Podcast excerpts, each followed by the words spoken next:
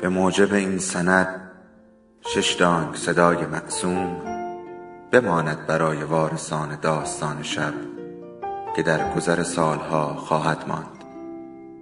ارادتمند داستان شب.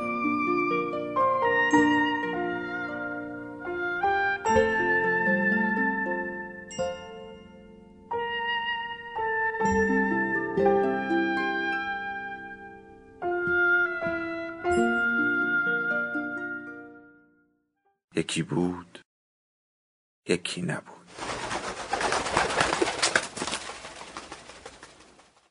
از پشت پنجرهای در طبقه یازدهم هتل چشم دوختم به سئول باران زده. نیمه شب است و خوابم نمی‌برد. زندگی آدمهای شهر از تب و تاب افتاده. گهگاه ماشینی عبور می کند و صدای یک نواخت باران را برمی آشوبد. نور هر چند لحظه یک بار به رنگی می شود و می پاشد توی اتاقم. تمام بدنم رنگ می شود. من مانده و باران. سعی می کنم ادای آدمهایی را که خوابشان می آید در بیاورم. نمی توانم. تازه آمدم. همین امروز. زمان بدنم، زمان فکرم، زمان زندگیم هنوز به ساعت سرزمین خودم است. دیشب همین موقع توی تهران تازه از سر کار برگشته بودم و به فکر شام بودم و حالا باید ساعتی از خوابم میگذشت. پنج ساعت و نیم از زندگیم را گم کردم. فاصله تهران تا سئول را یک کله آمدم. هشت ساعت پرواز و برای اولین بار در بخش فرست کلاس. میزبان خواسته سنگ تمام بگذارد. بدون آنکه بداند گاهی وقتها آدمها از احترام قلابی حالشان به هم می‌خورد. تازه می‌فهمم که مفهوم واقعی فرست کلاس در یک هواپیما نوعی آپارتاید اقتصادی است. تضاد دوریان طبقاتی میان آنهایی که پول دارند و آنهایی که پولدارترند. وقتی کارت پرواز را می‌گیری نباید قاطی بقیه آدم ها شوی. سالن انتظار فرست کلاس ها تفاوت می کند. صندلی ندارد. مبل های شیکی دارد با یک بوفه باز. پذیرایی توی هواپیما هم فرق می کند. تنها شام خوردن شش مرحله پیاپی دارد. مرحله اول شامل سالاد است و کمی میگو و سیب زمینی. مرحله دوم سوپ های متنوع. مرحله سوم خاویار با مخلفات همراه. مرحله چهارم سبزی پلو با ماهی یا با گوشت یا با ماهیچه. زرش پلو و جوجه کباب. مرحله پنجم ژله و کارامل و حجم انبوهی از میوه ها و مرحله ششم چای و قهوه و شیرینی و بادام زمینی. وقتی هم که می‌رسی درها که باز می شود ابتدا باید مسافران بخش فرست کلاس پیاده شوند و حدود پنج دقیقه بعد بقیه آدم ها تا مبادا پولدارها مجبور شوند در صف نشان دادن پاسپورت معطل شوند. آنها باید نفر اول باشند. چون این قانون دنیاست که پولدارها همیشه نفر اولند. توی فرودگاه یک دختر و پسر جوان کره آمدن دنبالمان. پسر شبیه کره هاست با همان چشمهای ریز و بینی کوچک و موهای لخت. به فارسی می‌گوید خوش آمدید. فکر می کنم تفلکی چه تلاشی کرده تا این جمله را حفظ کند. در برخوردها معمولا این یک حرکت احترام آمیز است که به زبان مهمانت خوش آمد بگویی و عبارت خوش آمدید به عبارت اینکه حرف خ دارد برای یک کره تلفظ سختی است. اما پسر چند جمله دیگر هم می‌گوید و تازه می‌فهمم که رو دست خوردم. فارسی را خوب می‌داند و خوب می‌فهمد و بسیار محترمانه و شوخ اسمش کیوان است و متولد بندر انزلی. از پدر کره و مادر ایرانی. دبستان و اوایل راهنمایی را توی انزلی خوانده و در دوازده سالگی به همراه خانواده کوچ می کند به سئول. 20 سال از آن روزها گذشته اما زبان همچنان با اوست و خاطره های انزلی که بعدتر می شود حرف مشترک ما. گفتن از بلوار انزلی و تخمه آفتابگردان و فوتبال و دریای خزر که شبیه هیچ دریایی نیست حتی شبیه اینجا کنار اقیانوس آرام. سئول شهر سختی است بزرگ و پر از بزرگراه های مختلف. بزرگراه ها روی هم پیچ می‌خورند و پیچ می‌خورند. اگر از این سر شهر بخواهی به آن سر شهر بروی کم کم یک ساعت و نیم طول می کشد و تازه ترافیک هم پدرت را در می آورد. نیمی از وقت سفر به ترافیک گذشت. اما ترافیک بدون اصاب خوردی و درگیری.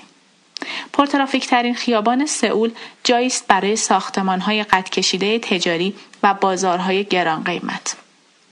در یکی از این بازارها نتوانستم هیچ لباسی زیر دیویست هزار تومان پیدا کنم. اما نه بازار برایم جالب بود نه ترافیک و نه آن ساختمان ها. جالب نام خیابان بود. خیابان تهران. اما ترافیک تنها مشکل در سئول نبود. مهمتر از آن غذا بود.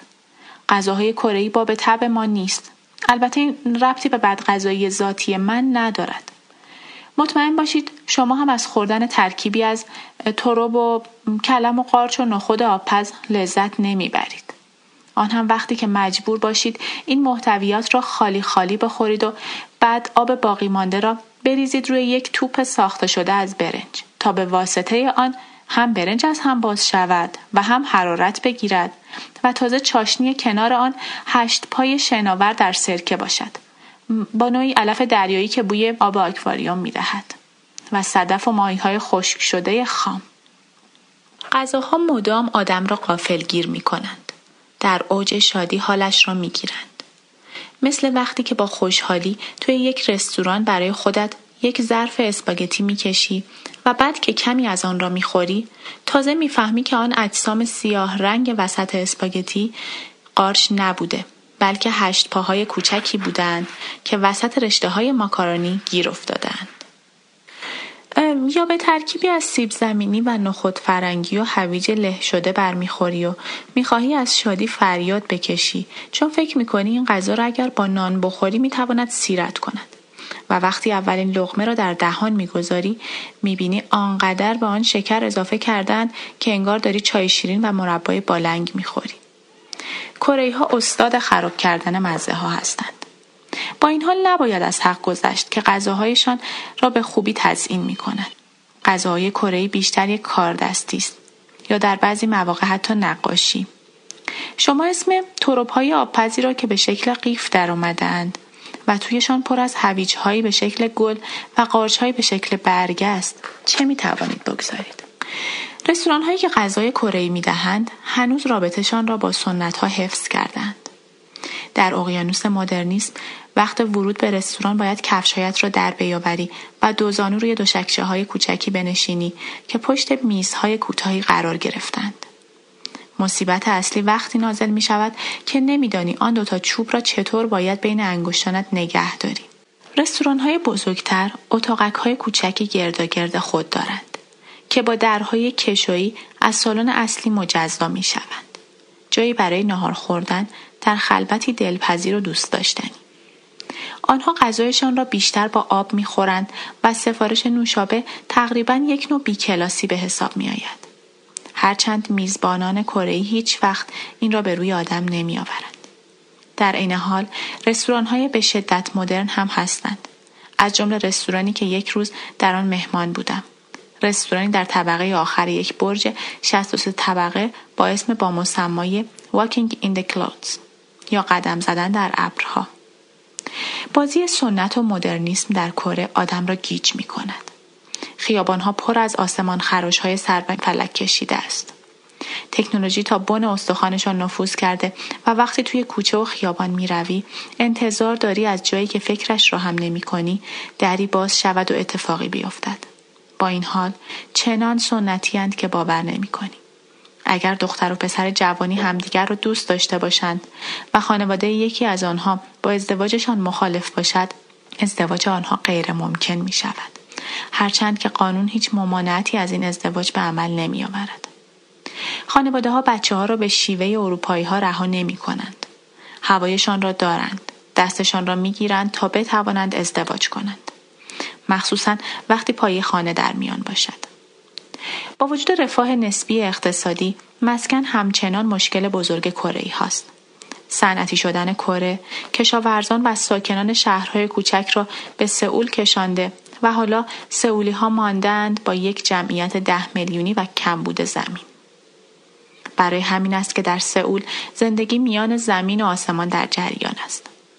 در ساختمان های بلندی که تویش پر است از واحدهای آپارتمانی 20 سی متری. در سی متر دو تا خواب هم در میآورند. انگار جایی فقط برای خوابیدن و نه بیشتر.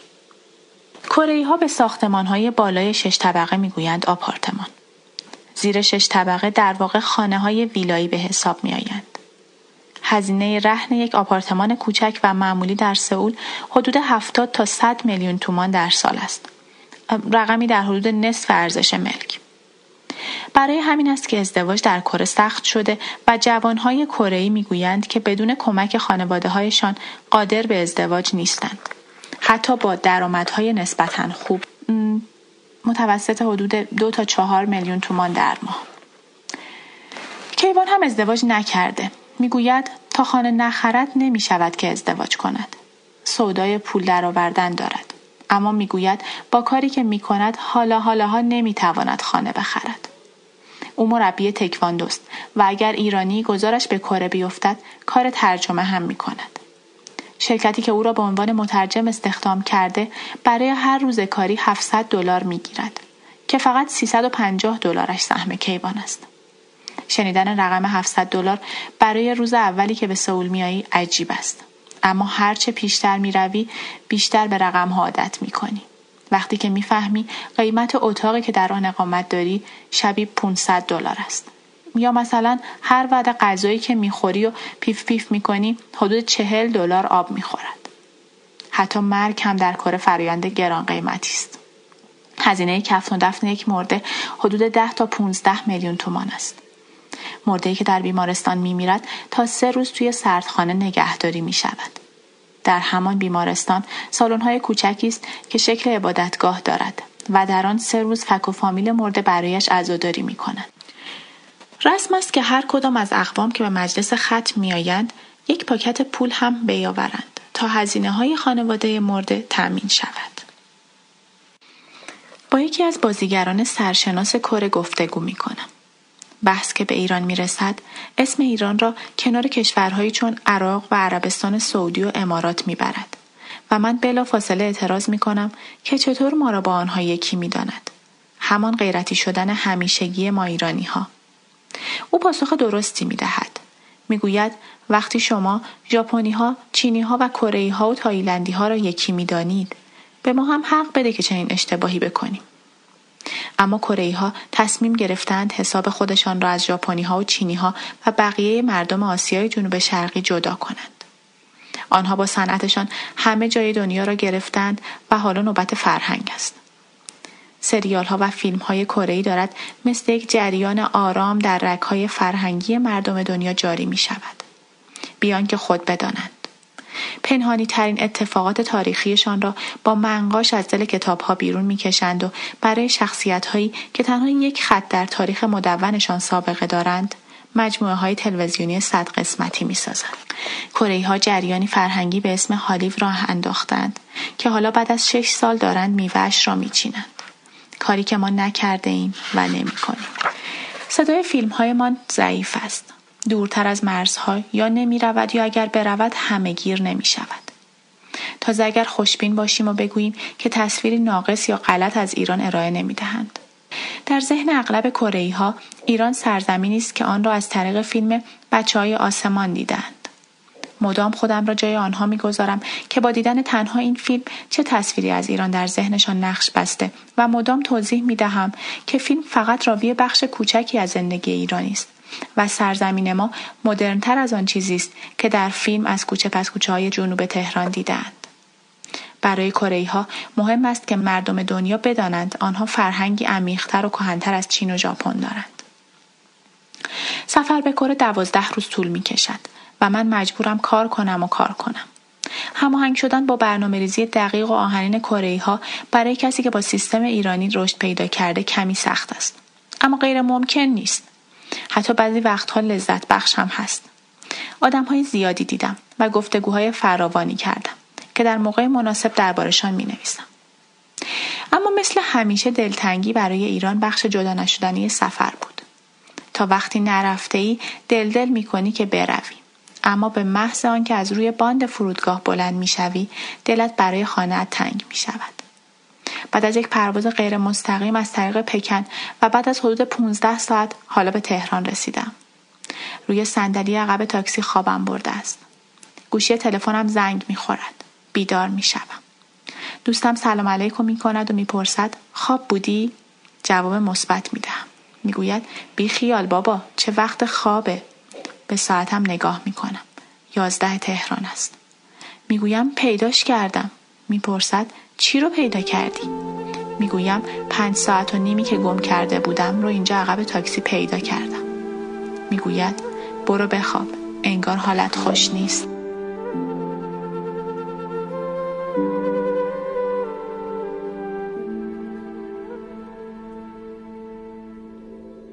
داستان شب بهانه است. برای با هم بودن دور هم نشستن شنیده شدن.